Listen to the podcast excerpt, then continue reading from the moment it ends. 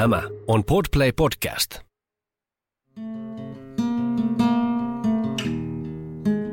Tervetuloa Sivumennen podcastin pariin. Minä olen Johanna Laitinen. Ja minä olen Jonna Tapanainen. Ja tässä podcastissa me puhumme siitä, mistä ei ole puutetta. Eli hyvistä kirjoista. Hei Jonna. Hei Johanna. Ää, asteikolla yhdestä kymmenen, kuinka jouluinen olo sinulla on?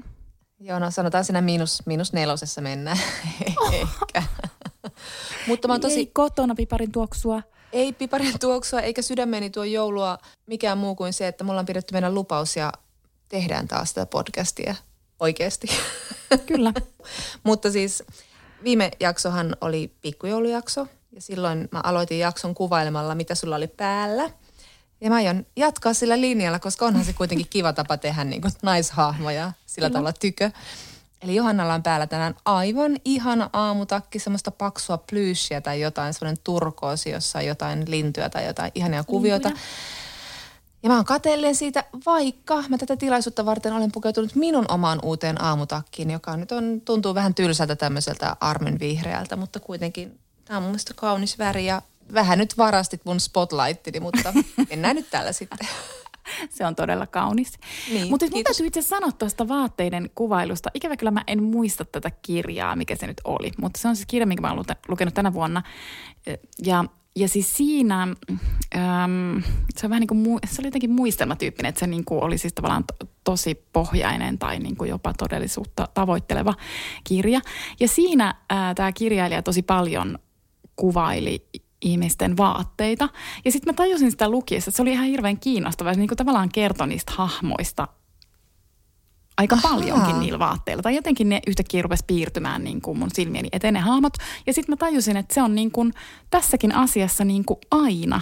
Että itse asiassa kun me sanotaan, että jotain ei pitäisi tehdä, eli vaikka että älä kuvaile naisten vaatteita, mm. niin siinä ei ole kysymys siitä, etteikö sitä kategorisesti saisi tehdä, vaan siinä on kysymys siitä, että milloin se tehdään hyvin ja milloin se tehdään huonosti.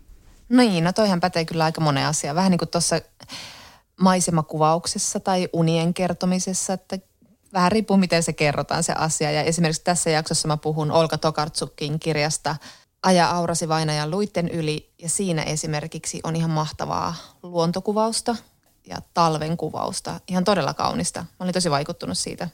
Mutta joo. Ja minä aion kertoa 30 minuuttia minun viime yön unesta. Mä lupaan tehdä sen todella kiinnostavasti. No niin, nyt mennään asiaan. Mä tiedän Johanna, että sun jouluperinne on katsoa kotona jouluna The Crownin uusi kausi. Pitääkö se tänäkin vuonna paikkansa? Kyllä. Mä aina laitan joskus marraskuussa äidilleni äh, viestin, että et katso Crownia vielä. Ja sitten mä äiti ei ikinä muista sitä, että miksi sitä ei saanut katsoa sitä. Sieltä aina tulee viesti, että miksi en saa katsoa. tai koska jakso. Se on, niin, koska se on meidän unohtumaton jouluperinne näköjään unohtumaton vain toiselle meistä, mutta...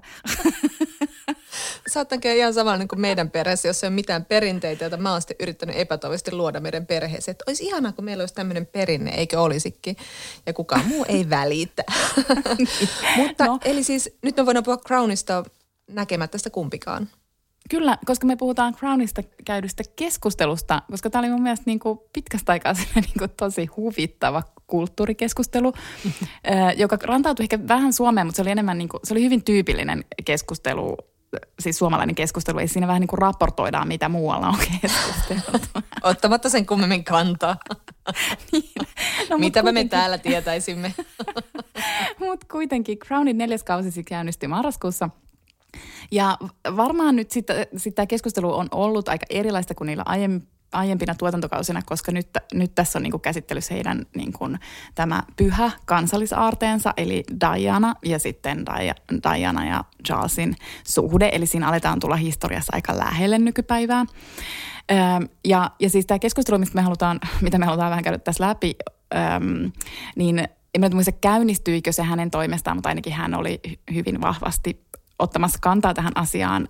Eli brittien kulttuuriministeri Oliver Dowden – on vaatinut näiden, tai vaati näiden ähm, Crown-jaksojen alkuun semmoista varoitustekstiä, joka selventää, että tässä on kysymys fiktiosta.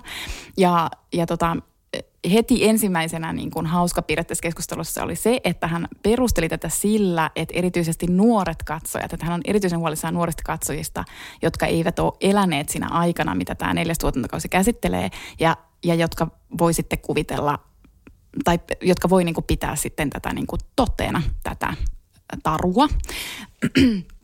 Niin se huoli nuorista, se on aina, se, että ongelma aina niin taas niin monessa. vaihteeksi nuoriso.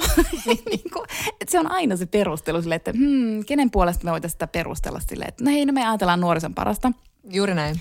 Ja sitten huvittavinta tässä on vielä se, että, että no ei mulla nyt ehkä hirveästi ole nuorisotuttuja, mutta esimerkiksi jos mä katson mun veljen lapsia, niin nehän on siis niin kuin paljon lähdekriittisempiä kuin, niin kuin heitä vanhemmat. Hehän ovat siis se sukupolvi, joka osaa suhtautua kaikkeen lähtökohtaisesti erittäin kriittisesti. Eli mä niin kuin en todellakaan olisi huolissaan näiden nuorten lähdekritiikistä. Että sitten jos jonkun lähdekritiikistä ollaan huolissaan, niin sitten mä olisin ehkä niin kuin seniori seniorujen kyvystä tulkita tätä.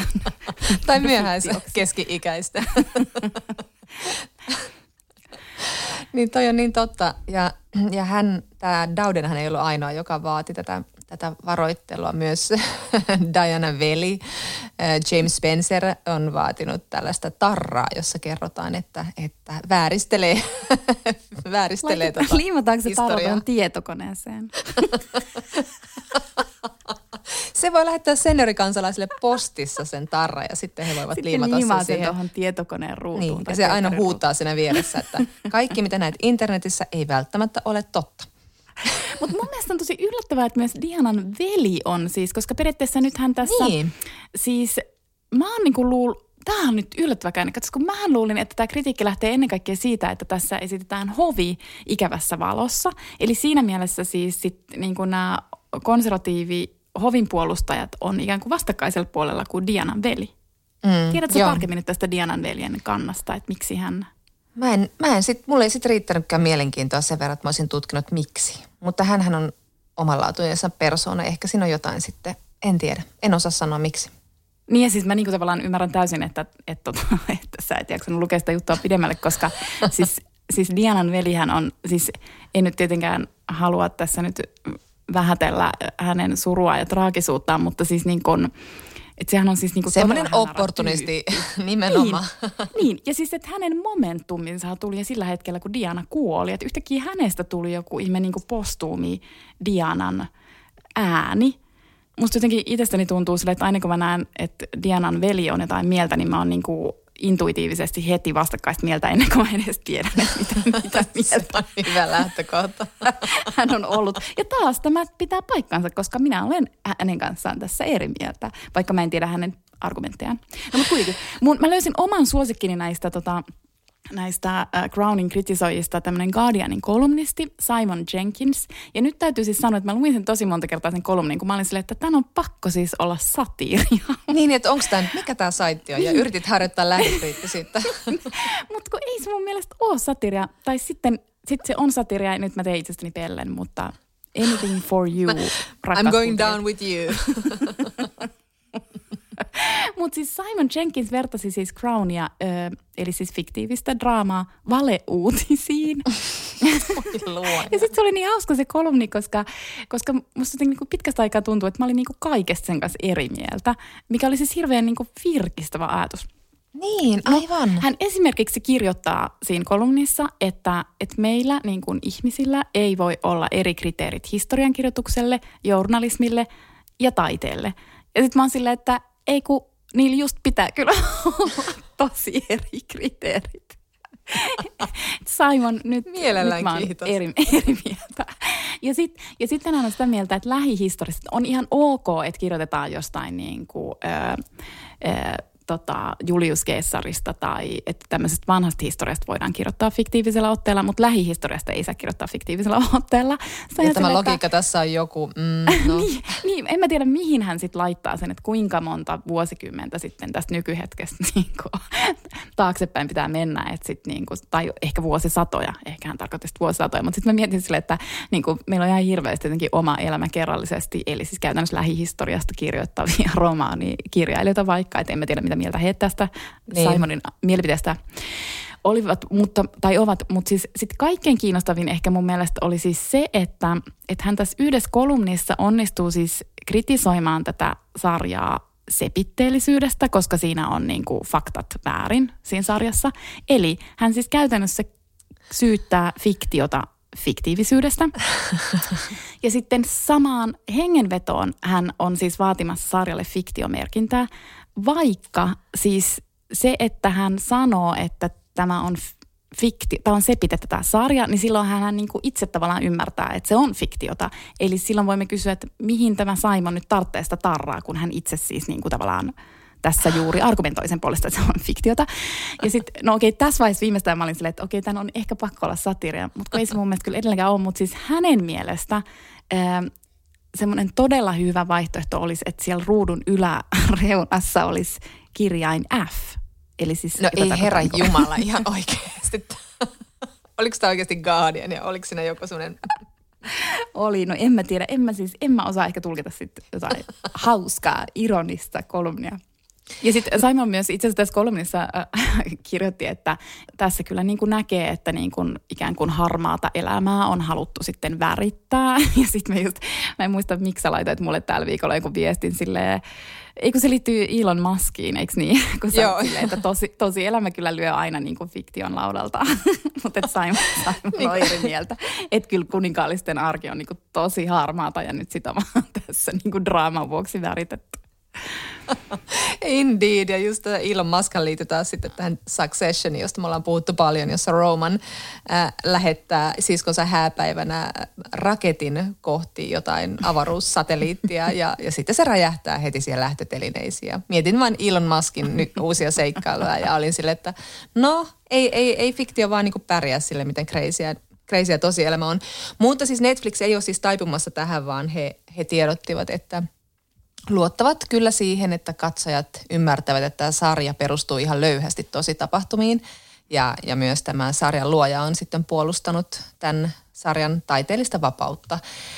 Että tota, mutta sitten tulee vaan sellainen olo, että, että ilmeisesti meillä ei vaan ole tarpeeksi kulttuurikeskustelua tai sitten me ei vaan keksitä enää uusia aiheita. Tämä, niin tämä sama rulla pyörii vuosien välissä – käydään läpi näitä samoja keskusteluja, mutta mikä siinä? Pidetään itsemme kiireisinä ja puhutaan tästä taas kerran. Niin, ja sitten jotenkin mä mietin just tossa, että siinä on ehkä silleen masentavaa myös, että niinku tavallaan, että aikakausi on aina niinku niiden keskustelujen arvoinen. että niinku, mm, et ehkä mm. me vaan niinku, ei sitten ansaita ikään kuin parempaa kulttuurikeskustelua. Et ehkä tämä sitten on niinku se, nyt se on se vuoden kulttuurikeskustelu käyty ja kulttuuri voidaan unohtaa.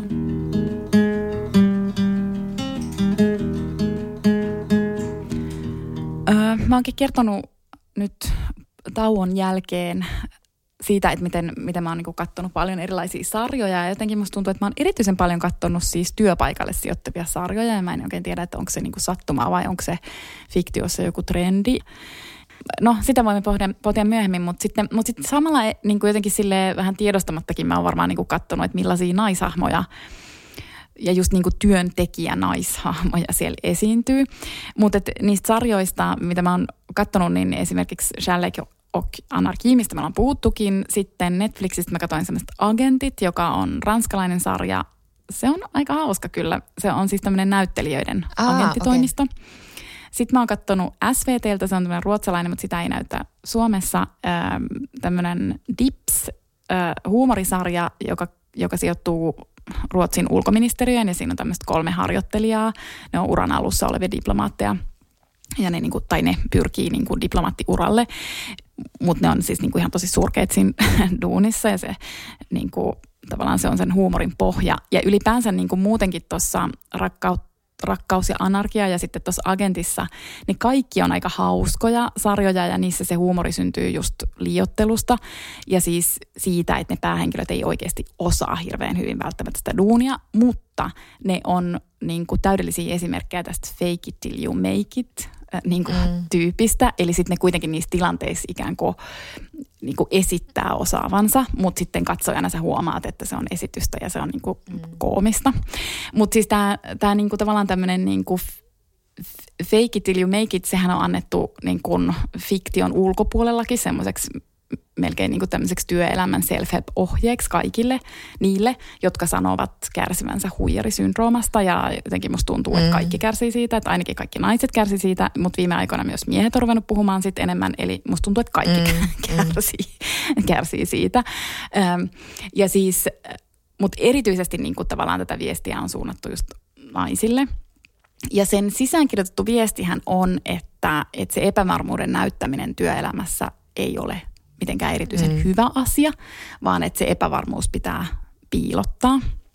Ja siis näissä huumorisarjoissa musta nämä niinku tämmöiset itsevarmaa naista feikkaavat hahmot on ihan supermahtavia ja ne on niinku tosi vapauttavia ja mä ajattelen jotain niinku absolutely fabulousia esimerkiksi tässä, mikä on tietysti niinku ihan mieletön esimerkki ja se jotenkin liittyy myös siihen, että niitä pystyy katsoa sille ihaillen, että voi kun itse olisi niissä työelämän vaikeissa tilanteissa just semmoinen, että, että sitten se vaan hoitaa sen tilanteen, vaikka kaikki mm. näkiskin, että, että ei siinä homma ole hanskassa, mutta että sulla itsellä on semmoinen olo, että homma hanskassa kanssa ei, ei huolta. Niin ja tämän Shäleke Anarkiin Sofi, hän oli hyvin tämmöinen, että se oli vähän häkellyttävä siinä alussa sille, että mikä tämä tyyppi nyt on, mitä tässä haetaan, kun hän oli niin super jotenkin itse varmana tulee sinne kustantamoon ja rupeaa vähän niin kuin tehostaan toimintaan, eikä koe sitä mitään niin kuin semmoista syyllisyyttä tai sille, että entä sisällöt, vaan se katsoo lukuja ja mikä kirja tuo rahaa ja mikä ei ja sillä on niin kuin täysin semmoinen armoton asenne siihen kustantamoon.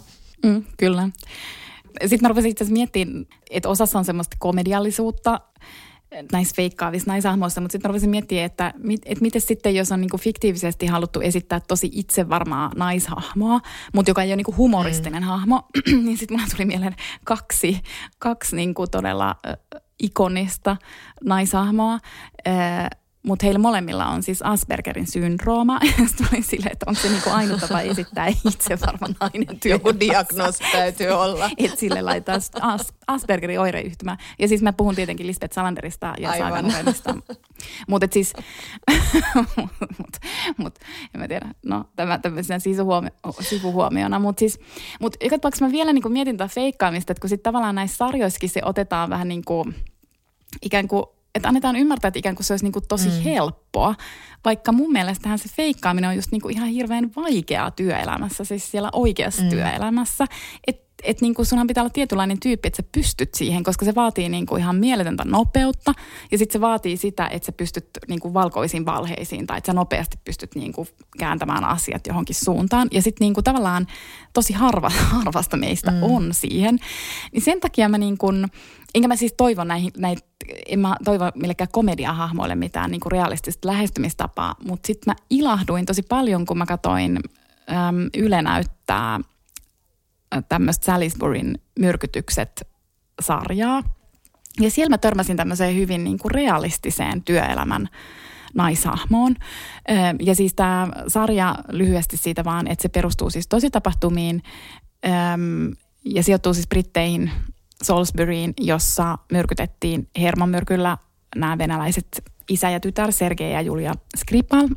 Ja sitten kun sitä ruvettiin tutkimaan, niin ne myrkytyksen jäljet johti sitten Kremliin, eli käytännössä mm. Putiniin. Ja siis tässä sarjassa tämä on niinku tietynlainen dekkari, tässä seurataan sitä poliisityötä. Ja sitten yksi, yksi tosi keskeinen hahmo siinä sarjassa on semmoinen neliviisikymppinen nainen. Ja nyt tästä on kuukausia aikaa, eli mä en nyt ikävä kyllä muista ihan hirveän tarkkaan, mutta se ei ole, niinku, se ei ole poliisi, vaan sillä on joku niinku kemia, kemian mm. koulutus, eli se on ihan mielettömän taitavan tässä niinku myrkkyanalyysissä. Mm.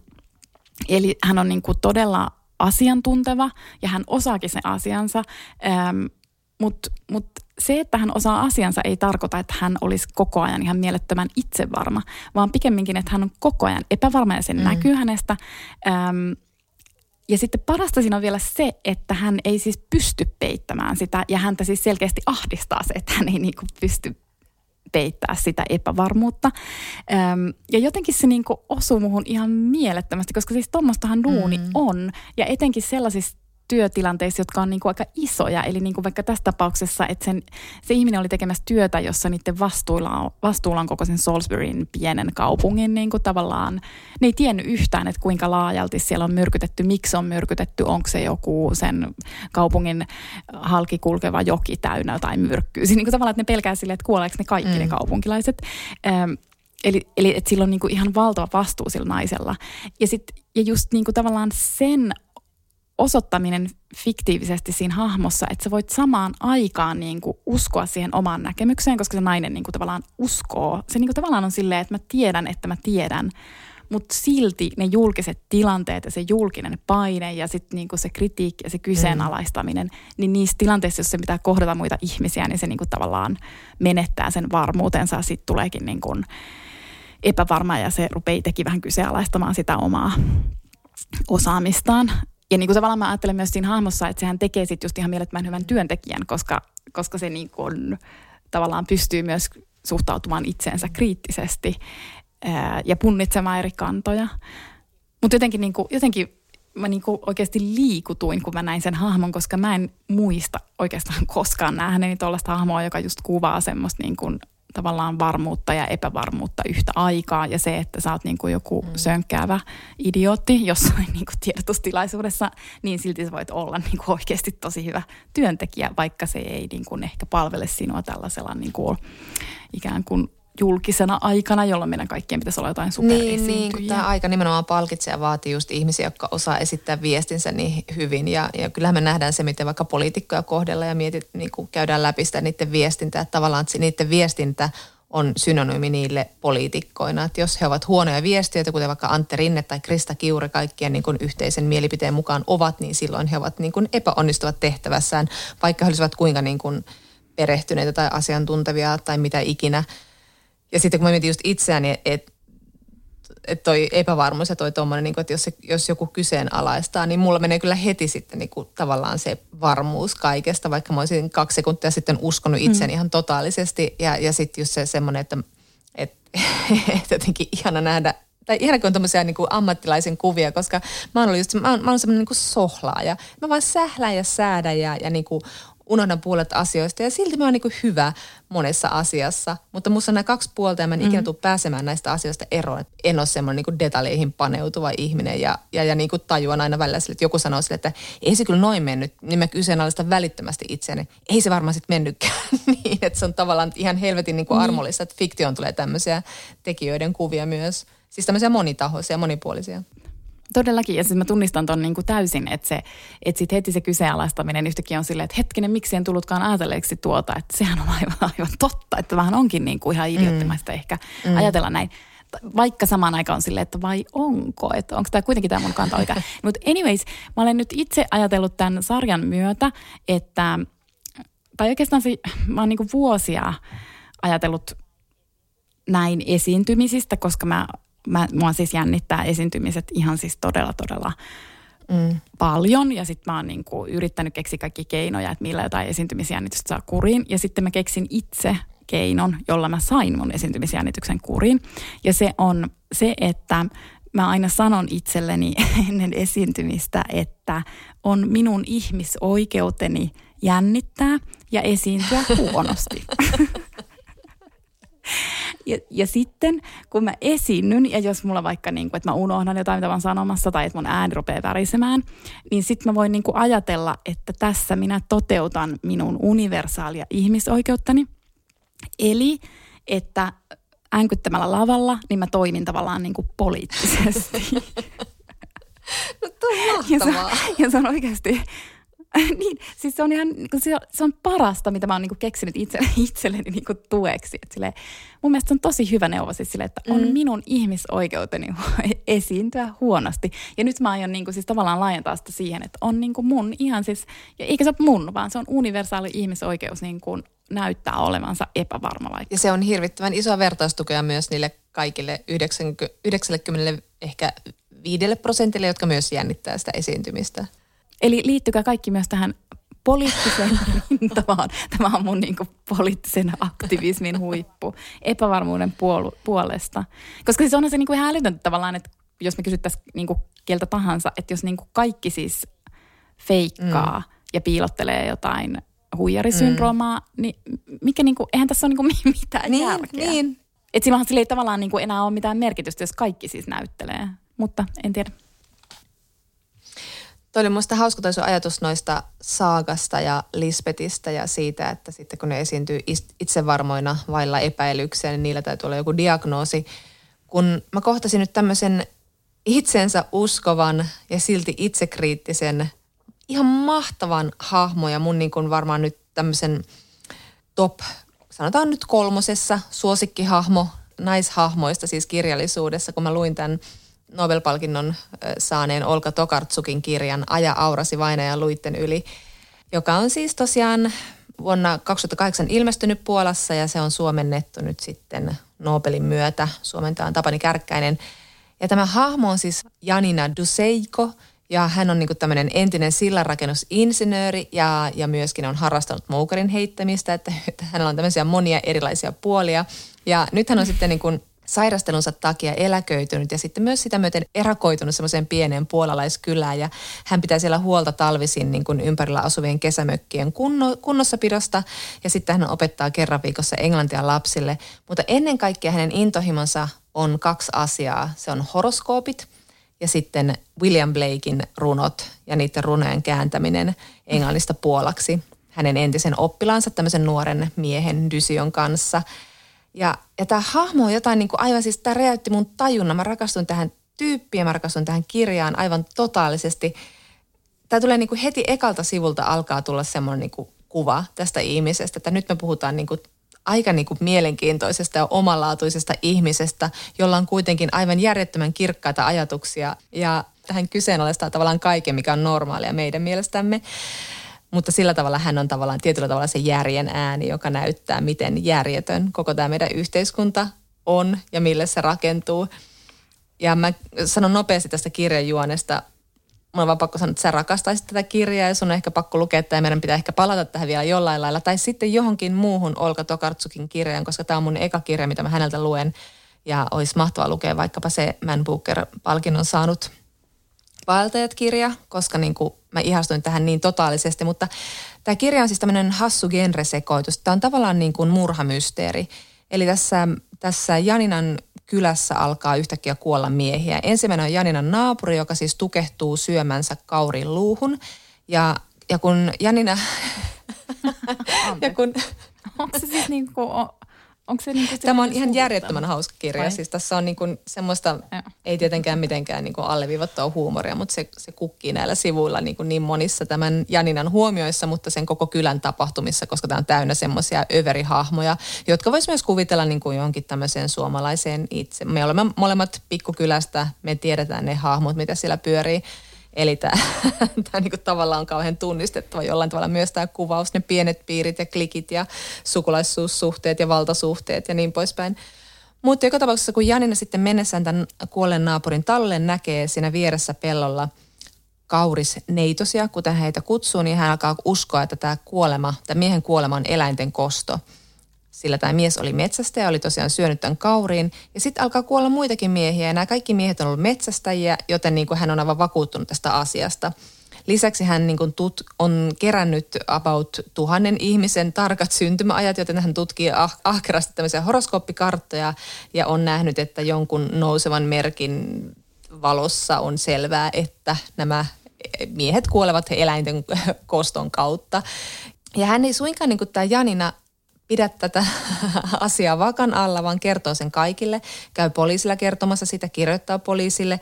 Ja samalla hän kuitenkin koko ajan tiedostaa, vaikka tässä nyt tuleekin sellainen kuva, että eli hän on tämmöinen niin kylähullu, joka niin kuin tekee jotain astrologisia karttoja ja käy poliisille kertomassa, kuinka eläimet nyt kostavat. Mutta hän on koko ajan täysin niin kuin kirkkaan ää, älykäs niissä ajatuksissa, että hän miettii sitä, miten tämä on loogista ja miten niin kuin aikaisemminkin eläimet on tappaneet ihmisiä.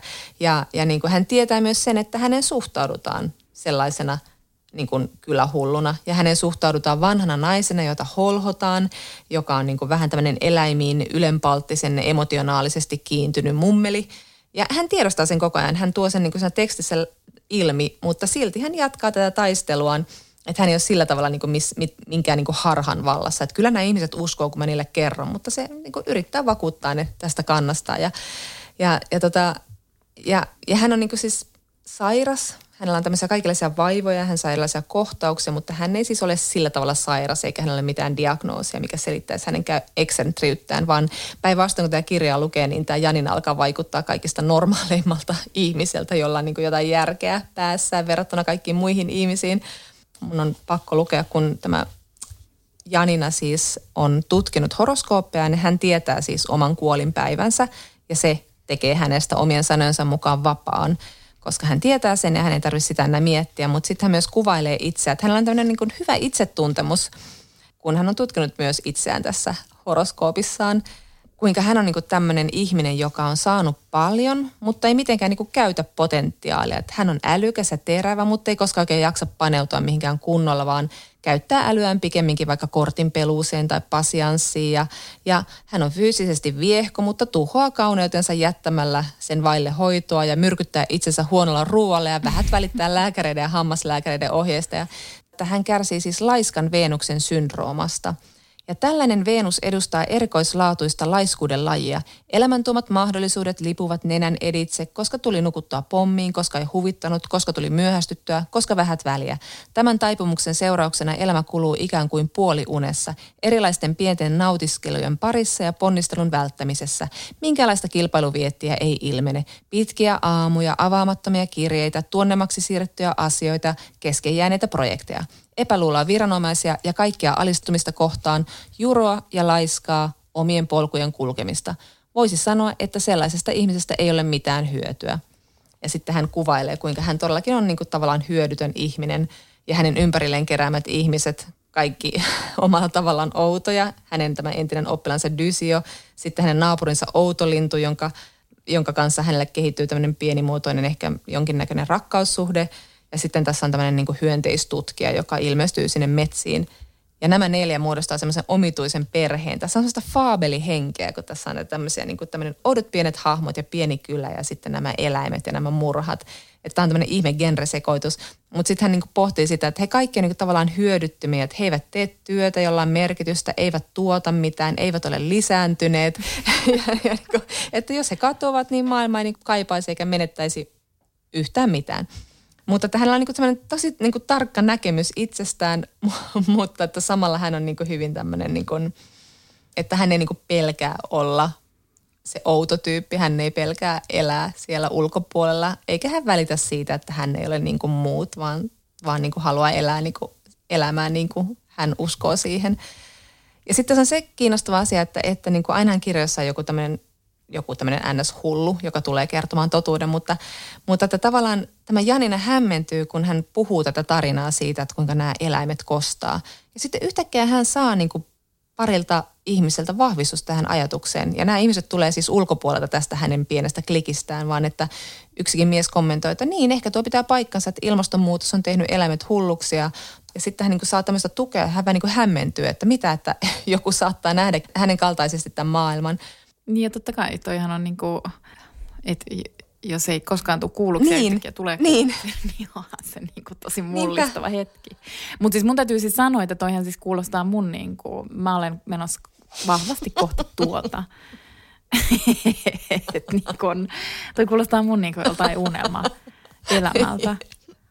Ja sitten mulle itse asiassa tuli mieleen, kun nyt kun, nyt kun mä olin tota, siellä maalla syksyllä ja niin kun pidin taukoa kaikesta, mm. niin mähän, mä en muista sanoinko mä tässä sitä, mutta mähän kalastin. Joo, joo sanoit, joo. Ja, ja sitten niin kuin, tavallaan, siis se oli mun mielestä aivan siis ihanaa. Mä luulen, että se kalastus niin kuin pelasti mut. Ja sitten mä, sit kun mä olin siellä kalassa, niin mä ajattelin silleen, että, että nyt mä enää ihmettele, että miksi niin kuin miehet mm. kalasta. Kun aiemmin mä ihmettelin, että mitä ne miehet aina mm. siellä kalassa niin kuin on, että miksi ne niin kuin aina niin. kalastaa ja miksi se on niin, kuin niin tärkeä se kalastus. Ja sitten mä olin silleen, että nyt mä en enää ihmettele, että miksi miehet kalastaa. Mä pikemminkin ihmettelen, että miksi vain niin. miehet kalastaa. Naisille on aikaa. Mutta nyt tämä kirja asettaa tämän ajatuksen uuteen valoon. että mä voinkin pitää ehkä sitä kalastusta Niin nimenomaan, koska tahansa luotto voi kostaa. Kyllä todellakin. Vene voi keikahtaa. Mutta mä haluan vain niinku suositella tätä kirjaa semmoisena niinku joulukirjana, koska tämä oli siis myös myös, kuten tuossa alussa sanoin, niin tässä on ihan älyttömän kaunissa tämmöistä niin talvisen maiseman kuvailua. Niin todella kaunissa tekstiä, mutta sitten samalla tämä on myös hyvin tämmöinen niin kuin täynnä tämmöisiä säkenöivän älykkäitä ajatuksia, vaikkapa siitä, että, että tietyllä tavalla suru on yksi niin kuin alkuaine maailmassa ja niin kuin, että, että se ihminen, joka kärsii, on terve, koska miten tässä maailmassa voi elää kärsimättä – että mä alleviivasin tämän kirjan silleen läpeensä, kun tämä on jotenkin, niin kuin tässä on hauskoja kohtia, sitten tässä on tämmöisiä ajatuksia herättäviä kohtia, ja sitten tässä on vain ylipäätään tosi kauniita kohtia, että et, et tämä herätti minulla kyllä niin kuin suuren niin kuin uteliaisuuden tähän Olka Tokartsukin tuotantoon. Mun täytyy tota vielä sanoa, että tässä on erittäin kiinnostava tämä horoskooppiasia. Että kuitenkin, että tästä on niinku 12 vuotta, okei ei se nyt ole sinänsä pit, mm. pitkä aika, mutta mä kuitenkin ajattelen, että se on silleen niin. edellä aikaansa, kun mä en tiedä, ootko lukenut niitä niinku tavallaan – uutiset esimerkiksi Jenkeissä tällä hetkellä näiden niin kuin kristallien, sä tiedät Kyllä. nämä, niin kuin, nämä tämmöiset niin kuin jalokivet, tai siis tämmöiset niin kuin kivet, niin niiden myynti on kasvanut koronavuonna ihan hirveästi, että ihmiset hakee niin kuin näistä kivistä ja kristalleista nyt niin kuin vastausta ikään kuin semmoisiin suuriin kysymyksiin. Ja niin kuin samaan aikaan me sitten käydään niin kuin just valeuutisten takia keskustelua vaikka tieteen asemasta ja mikä niin kuin asema tiede, tieteellä on ja miksi tiede mm. on niin tärkeää. Mutta mua on häirinnyt siinä keskustelussa se, että sitten niin kuin, sit automaattisesti ajatellaan, että no jos olet niin kuin tieteen puolella, niin sitten voi lukea mm. horoskooppeja, koska, koska sitten sä niin kuin naureskele tieteelle, mutta eihän se oikeasti ole niin. Että et siis kyllähän sä voit niinku silti puolustaa mm. tosi paljon tiedettä, mutta sitten voikin olla, että sus on niinku joku osa, joka on niinku superhenkinen, jos ei ole niinku mitään mm. tieteellistä, vaan että sä yrität vaan niinku jotenkin ymmärtää tätä niin. maailmaa jollain tosi toisella tavalla kuin mitä se tiede esimerkiksi mm. tarjoaa. Ja niin kuin mä ajattelen, että niin kuin horoskoopit kyllä mäkin ajattelen, että ne on niin kuin silleen hömppää, mutta mä ymmärrän täysin ihmisiä, jotka on niin kuin täysin mm. hurahtaneet. Mm. Niin, niin, niin koska ne tarjoaa yhdenlaista maailman selitystä ja, ja sitähän me jotenkin etitään ja sitten myös että halutaan kurottaa johonkin. Jotkin asiat ohjaavat näitä asioita ja sehän voi olla myös monelle ahdistava ajatus. Tässäkin kirjassa puhutaan siitä, että se on vähän niin kuin postileima, että tällainen olet, etkä tästä, tästä niin kuin roolistasi pakene, koska tähdet ovat näin, näin määrittäneet, mutta sitten se voi olla myös monelle turvallinen ajatus, että tällainen olen koska. Niin, mutta niin, siis niin. joo, joo, mutta tämä oli, joo, toi, musta sitä paitsi ylipäätään horoskoopit kuitenkin leimataan hömpäksi ja etenkin naisten hömpäksi, niin sitten se on mahtavaa, kun se yhdistyy tässä vanhassa viisaassa niin kuin sillanrakennusinsinöörin naisessa, että se on hänen niin kuin suuri intohimonsa, että se on hänen se semmoinen yksi puoli hänessä. Niin, niin, niin. Ja siis tosi niin kuin nerokkaasti tehty, koska jos hän on niin kuin ikään kuin vasta puolisille niin kuin kapitalistiselle mm, tehokkuusajattelulle, mm, mm. niin sitten myös niin kuin mä luulen, että siinä on ajatus siitä, että sitten kuitenkin niin kuin, ikään kuin se täydentää sitä jotain niin kuin tieteellistä että sit niinku, et on, et siinä elämässä on niin paljon jotain niinku muutakin. Ja siis elämähän on niinku ihan siis niin. mysteeri. Ja sitten me niinku yritetään vastata siihen, niinku, ei me millään tieteellä siihen mysteeriin niin, päästä niin. käsiksi. Niinpä. Tota, silloin kun vietimme riehakkaita pikkujouluja kahden kesken, niin me myös ähm, äh, pyysimme teitä kysymään meiltä erilaisia kysymyksiä Instagramissa ja te kysyitte ja me vastasimme. Mutta sitten me ei osattu vastaa heti kaikkiin kysymyksiin, niin me luvattiin, että mm. palataan mm. niihin myöhemmin. Ja tänään me palataan yhteen niistä. Eli meiltä kysyttiin, että mikä on meidän identiteettiimme eniten vaikuttanut kirja. Ja sehän on silleen niin kuin mahdoton kysymys vastata, koska tietysti me koostutaan niin, kuin niin miljoonasta mm. eri asiasta ja, ja niin kuin, niin kuin kaikista lukemistamme kirjoista, mutta sitten kuitenkin kun mä mietin tätä hetken, niin sitten sit mulle tuli niin kuin yksi kirja heti mieleen. Sitten mä ajattelin ensin, että ei, mutta kun mä inhoan sitä kirjaa. Että ei, mm. ei se voi olla se, kunnes mä tajusin, että mm. se voi silti mm. olla se, koska se kirja on voinut silti kertoa mulle jotain. Ja siis minun valintani tässä on äh, Astrid Lindgrenin Ronja Ryövärin tytär. Sullakin taitaa olla lapsuudesta nouseva kirja ja sehän mm. ei ole mm. mitenkään ihmeellistä, kun lapsuudessahan meihin tietenkin niin kuin vaikutti tosi vahvasti ne lukukokemukset, että ei sellaisia lukukokemuksia mm. vaan yksinkertaisesti voi enää ei tule, ei. tulla. Mutta mä niin kuin sanoisin ehkä tästä, tai enkä niin kuin ehkä vaan, että kyllä tämä Ronja Ryövärin tytär on mulle vahvin lukukokemus kautta Mutta sä aikojen. inhosit sitä, ja sun pitää selittää. Joo, mä inhosin sitä ja sitten, että mä vielä niin kuin luin tämän monta kertaa. Ihan siis tosi monta kertaa, vaikka mä olin tästä tosi ahdistunut. Ja jotenkin niin kuin se ahdistus johtui siitä, että mä tunsin semmoista ihan valtavaa vieraantuneisuutta ja ulkopuolisuuden tunnetta, mm. kun mä luin tätä. Ähm, mä en siis niin kuin voinut ymmärtää tämän kirjan päähenkilöä mm. millään. Ja, ja niin kuin tälle kirjan päähenkilölle ne tapahtumat oli osittain siis surullisia, mutta ne oli myös niin kuin tavallaan miellyttäviä kokemuksia ja semmoisia niin kuin, että hänelle se elämä mm. oli seikkailu. Ja siis mulle ne tuntuu niin kuin tosi painajaismaisi, painajaismaisilta ne tapahtumat. Öm, ja ja niin kuin sen takia mä, ehkä mä lyhyesti kerron siis myös, että mä luulen, että mm-hmm. suurin osa on lukenut Ronja Röventyttärin, mutta jos ei ole lukenut tai jos ei muista, mitä sen tapahtuu, niin sen keskeinen ikään kuin käännekohta on Ronjan ja hänen isänsä Matiaksen välirikko. Tässähän Ronja on siis todellakin ryövärin tytär, eli Matias on ryöväri ja he asuvat linnassa. Siellä asuu Matias, sitten siellä asuu Lovisa. Öm, Matiaksen puoliso ja Ronjan äiti siis. Ja sitten Ronja, ja sitten siellä on näitä muita mm. ryöväreitä. Ja sitten se linna on jakautunut kahtia, koska oliko siihen iskenyt joku salama tai jotain. Se oli jakanut sen linnan kahtia ja sitten sille toiselle puoliskolle sinne linnaan muuttaa tämän Matiaksen arkkivihollinen. Mutta Ronja ystävystyy tämän arkkivihollisen pojan kanssa. Ja tämä välirikko liittyy siihen, en mene siihen, mutta siis joka tapauksessa tässä kirjassa tapahtuu ihan järkyttävä välirikko. Ja, ja siis niin kuin joka kerta, kun mä luin tämän ja nyt kun mä taas selailin sitä, niin siis oikeasti mun niin kuin sydän särkyy siitä ja mä ahdistun siitä niin kuin uudestaan, koska niin kuin se osuu jotenkin tunnetasolla muhun niin hirvittävän, mm. hirvittävän syvälle, että niin kuin mä en voi ymmärtää vieläkään, että miksi, niin kuin, ja tämä nyt kuten voitte päätellä, että mä en ole todellakaan mikään kirjallisuustieteellinen mm. analyysi, vaan että niin kuin tunteena mä en voi mitenkään ymmärtää, että miten se Mattias voi mm. kääntää selän – sille Ronjalle. Se käytännössä siis hylkää sen lapsensa. Ja miten se lapsi, niin kuin, tietenkin totta kai se suuttuu siitä ja muuta, mutta sitten se lapsi on niin itsenäinen, mitä mä en itse olisi ollut, mutta mutta sitten, että se niinku tavallaan tekee saman, että se haluaa kostaa sille isälleen ja se tekee sen saman ja se tavallaan niinku lähtee sieltä mm. linnasta ja se muuttaa sinne karhuluolaan. Ja niin kuin mä en oikein pysty edes selittämään, että miksi mä luin tätä niin monta kertaa, koska mä ahdistuin, että niin kuin mä en tiedä, että oliko se mulle vähän niin kuin niin, kauhukirjakokemus. Että et se oli niinku tavallaan turvallinen paikka kokea jotain kauhua, vai että halusinko mä oikeasti joka kerta sit vaikka niinku yrittää ymmärtää sitä, että voisinko mä niinku nyt tajuta, että miksi ne toimii niin kuin ne toimii, mutta mä en niinku edelleenkään siis mm.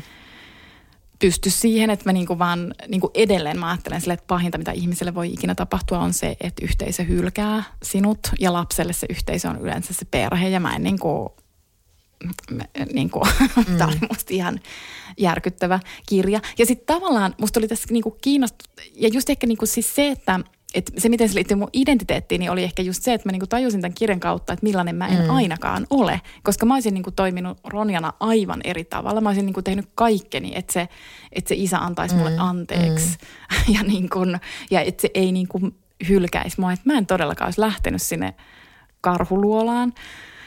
Öm, mutta että mulle tuli niin kuin, mä luulen, että jo lapsena mä jotenkin ajattelin, että tämä kirja oli tavallaan mulle vähän niin kuin liikaa. Että sitten kun Astrid Lindgrenillähän on semmoisia tosi mm. söpöjä kirjoja ja sitten on niin kuin tosi vakavia tavallaan, voisi sanoa, että ihan niin kuin mm. aikuisten kirjoja. Niin sitten jotenkin niin kuin tämän Ronian jälkeen, niin mä tajusin, että mä en pysty lukemaan siltä niitä vakavia Joo. kirjoja – ö, ollenkaan. Että sitten mä niinku päädyin lukemaan jotain Melukylän lapsia ja saariston lapsia. Ne oli tämmöinen niinku mm. idylli, siis todella idylli, turvallinen ympäristö, jossa ehkä tapahtui joku konflikti, mutta se heti niinku tavallaan jollain kanelipullalla niin. soviteltiin. Siis ja mä olin sille, että tämä on niin. minulle sopivaa mm. lukemista. Tämä on kyllä tosi kiinnostavaa, koska siis mulla on ikuisuuksia, että mä oon lukenut sen Ronian, luin sen silloin joskus nuorena ja, tai lapsena – käytännössä ja sitten mä oon nähnyt jonkun teatteriesityksen siitä ja muuta vastaavaa, mutta sitten kun meillä on se tietty ikoninen kuva, että ihana Ronja, että meidän lastenkirjallisuuden yksi harvoista niin tämmöistä seikkailuvista ja toiminnallista tytöistä, että, että mikä ihana samastumisen kohde. Ja sitten toi on niin totta, koska kyllä mä, mä tajuan täysin, mitä sä tarkoitat tuossa, koska sehän oli niin kuin, se ei ollut samastuttava millään lailla. Ei siihen pystynyt samastumaan siihen Ronja, joka seikkailee ja menee ja muuttaa johonkin metsään ja, ja niin kuin asettuu isänsä vastaan eikä yritä jotenkin luoda sopua siihen niin kuin perheeseen. Et, et se on ihan täysin vastakkaista, mitä itse oli, mutta ei ehkä niin kuin mitenkään sillä tavalla niin kuin tavoiteltavalla tavalla edes vastakkainen, vaan sille, että ei, ei saa tehdä noin. Että toi on niin kuin tosi hyvä näkökulma, koska mä en ole ajatellut sitä ollenkaan tuolla tavalla koskaan aikaisemmin. Koska se, mä, mä ymmärrän tavallaan sen ahdistuksen, mä en muista kokeneeni sitä ahdistusta, mutta että lukeneeni sitä jotenkin silleen niin kuin täysin poikkeuksellisena niin kuin hahmona ylipäätään, mihin ei vaan niin kuin omat rahkeet riittäisi millään tasolla. niin. Ja sitten kun siinä on vielä niin se kirjan loppu, joka mun mielestä aina niin markkeraa sit kuitenkin mm. niin tosi paljon niin. kaikkea, niin sitten siinä on vielä, siinä lopussa tulee sitten kevät ja sitten se, no siinä vaiheessa on niin solmittu sitten sopu, mutta sitten Ronja ilmoittaa, että hän lähtee, kun kevät tulee, niin nyt hän lähtee sinne luolaan takaisin ja tämä hänen tuttava poikansa Birk on sitten siellä ja he aikoi viettää siellä koko kesän ja tulla syksynä takaisin. Ja siis niin kuin musta se loppukin on niin järjettömän ahdistavat, koska ne on niin kuin puoli vuotta poissa sieltä niin kuin, sieltä niin. kotoa. Ja sitten sen lopun tunnelma on vähän niin kuin semmoinen riehakas. Että siinä kyllä sanotaan jotenkin, että ikävä tulee, mutta se ei niin kuin tunnu siltä, että ne oikeasti mm. tarkoittaisi sitä. Vaikka sitten totta kai mä niin kuin tajuan, että se on itsenäistymiskuvaus. Mutta siis mulle se oli näköjään niin kuin niin, niin. liikaa ja se niin, on niin. liikaa. Niin, kyllä.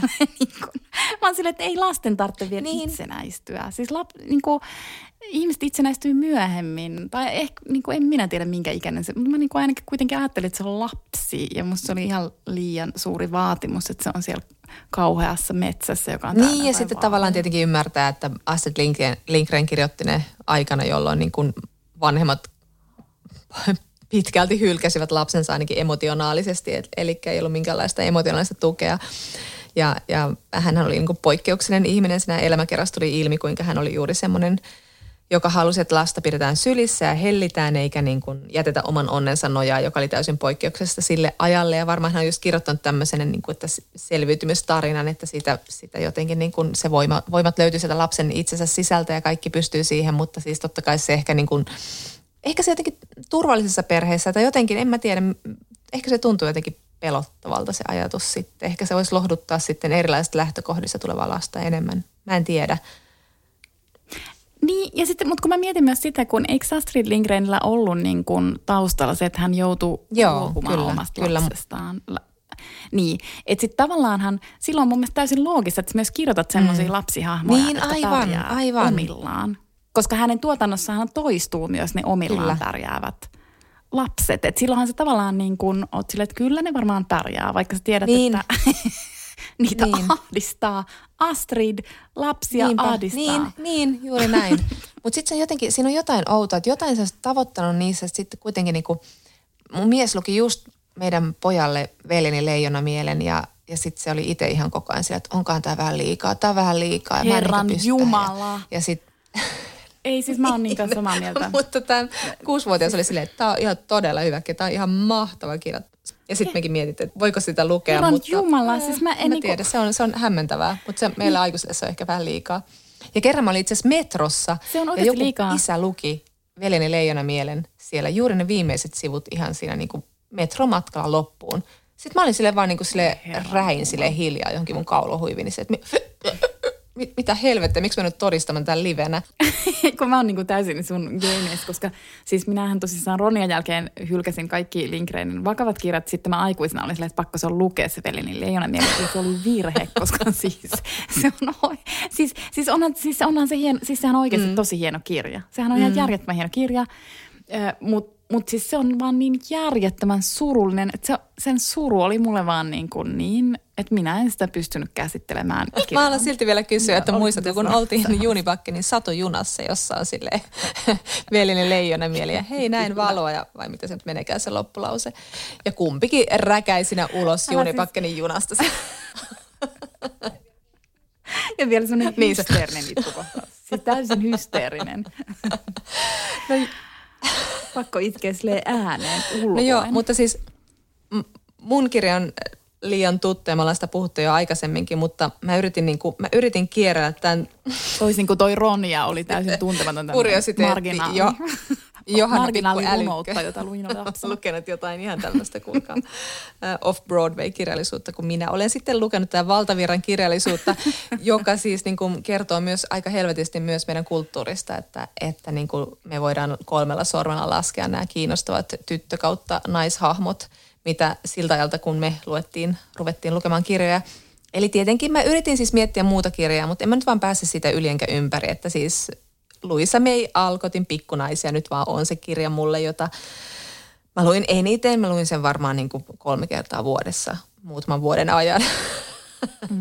Elin maalla, ei ollut muutakaan tekemistä. Mm. Mutta joka tapauksessa se oli kuitenkin kirja, joka niin kuin vaikutti muhun niin syvällä tasolla, niin monella tavalla. Ja, ja, ja eikä sitä oikeastaan niin kuin voi puhua muuta kuin, mä oon miettinyt sitä myös senkin valossa, kun mä luin nyt Anu Silverbergin kirjan – sinut on nähty, josta ehkä puhutaankin joskus myöhemmin lisää, mutta että eh, hän siinä kirjassa muuten just sanoo sitä, että aina sitten niin todetaan, että no hei, meillä oli Ronja ja meillä oli Peppi, että olihan niitä kiinnostavia tyttöjä, toimivia tyttöhahmoja nyt, että mitä tässä nyt vielä valitetaan. Mutta että just, että niin kuin, mitä se kertoo siitä, että mun identiteetti eniten, eniten vaikuttanut kirja on kirjoitettu vuonna 1868. Ja mä kuitenkin elin 1980-luvulla näitä mun formative years. Niin tota, se oli kuitenkin vaan semmoinen... Ainakin no se sen, että se on klassikko. Nimenomaan se on klassikko. Ja sehän on se on aivan, aivan ihana kirja. kirja, mutta että sitten siinä oli myöskin se, että, että niin kuin näissä kaikissa ajan tyttökirjoissa, jotka oli kaikki kirjoitettu vähän niin kuin tyyliin 20-30 vuotta ennen omaa syntymää, niin vaikkapa Lotta-kirjat, joita mä rakastin, tai, tai kaikki nämä niin kuin, niin, niin kaikki, mikä tahansa niin kuin pieni runotyttö, kaikki, kaikki tämmöiset, että, että aika usein ne tytöt oli semmoisia, että, että – rupesin nyt miettimään, kun sä puhuit tuosta Ronjasta, että, että ei niihin pystynyt itse samastumaan, mutta jotenkin toivo, että voisi olla vaikka niin kuin Joe, joka oli kuitenkin semmoinen intohimolleen omistautuva, mikä oli sinänsä hieno piirre hänessä, mutta kuitenkin vähän semmoinen ei niin kuin muut tytöt. Ja sitten ei ainakaan pitänyt olla niin kuin se Amy, joka oli vähän semmoinen turhamainen itkeskeli ja, ja muutenkin vähän turha, turha, mm. turhamainen typerys. Että et jotenkin se semmoinen niin kuin aina se pesäeron tekeminen siihen omaan sukupuoleen, niin onhan se jotenkin vähän murheellista. Että sitten ne oli jotenkin vähän aina silleen poikamaisempia nämä hahmot, joihin samastui. Ja Lotta oli sinänsä hauska tyyppi, että se oli semmoinen sohlaaja, johon mä samastun edelleen, mutta Toinen oli sitten neiti etsivä, joka taas oli sitten semmoinen niin kuin överi urheiluautolla ajeleva rikoksia setvä nuori nainen, jolla oli todella komea poikaystävä Ned. Sille, mitä? Ai sä et samastunut, mä, sa- mä samastuin täysin. Tämä on siis mun elämä. Poikaystävä en näkynyt niin kuin missään. Mutta kiva, että sä samastuit. joo, en mä tiedä. Ai jännä, että sulla oli toi. Joo, joo. No joo, tää oli, tää oli nyt vähän tämmöinen sekava horina, mutta siis, että mutta en mä tietysti tiedä, että onko se sitten niin kuin, jos me puhuttiin just siitä, että miksi on ollut nyt niin ihana törmätä tämmöisiä hahmoja, jotka on niin, kuin niin mm. moniulotteisia ja ne pystyy olemaan niin kuin tavallaan omia vastakohtiaan samanaikaisesti, koska niin me mm. ihmiset ollaan. Mutta noissa tyttökirjoissa ainakin tuntuu, että ne on sitten niin kuin aina jotenkin ihan mielettömiä karikatyyrejä, mutta, mutta toisaalta ne on tietysti vähän satumaisia kirjoja, et, ja se karikatyyrimäisyys tietysti mm. liittyy siihen. Mutta se on mun mielestä hauska tajuta, että miten jo lapsena on – miten paljon lapsena on niin kuin mm. ymmärtänyt, vaikka se ei ole osannut tavallaan niin. sanottaa. Niin sitten on tavallaan niin kuin ymmärtänyt myös sen, että ketä, ketä kannattaa niin kuin, minkälaista tyttötyyppiä mm. kannattaa ihailla ja minkälaista tyttötyyppiä kannattaa, kannattaa vähän niin kuin katsoa mm. nenänvartta pitkin. Ja se on sinänsä kiinnostavaa, kun sä puhuit vielä tuosta niin kuin, äh, pikkunaisten eimistä, koska siis äh, 90-luvun vastinehan tälle oli siis sinkkuelämän mm, Charlotte. Kyllä, juuri niin jota mä oon ruvennut arvostaa tosi paljon enemmän niin kuin tavallaan se, sen jälkeen. Että et se Charlotte on niin semmoinen ikään kuin naismainen tai semmoinen niin kuin naistyyppimäinen, niin sitten sit mä niin kuin oon oikein kohdistanut hänen eri tavalla mm. rakkautta. Kyllä, ja jollain tavalla ehkä totuudellisin niistä hahmoista myöskin, vaikka se oli karikatyyri, mutta se oli kuitenkin tietyllä tavalla. Mm. Sillä oli tietyt halut ja se halusi mennä niitä kohti, eikä se häpeily sitä myöskään. Eli jotenkin me päästiin taas sinkkuelämään. Hän republikaani. No, luultavasti oli.